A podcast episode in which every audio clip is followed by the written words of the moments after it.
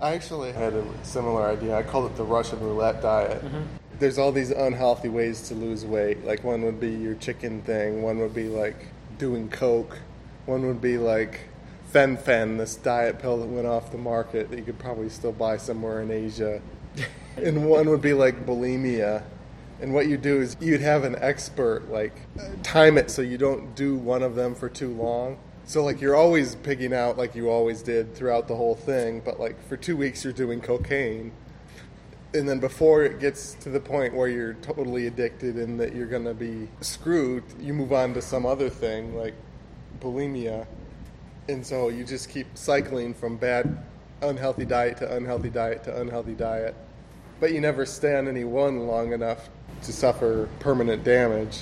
It's interesting.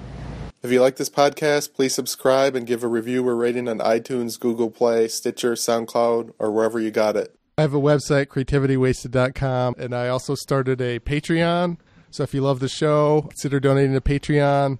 Thanks for listening.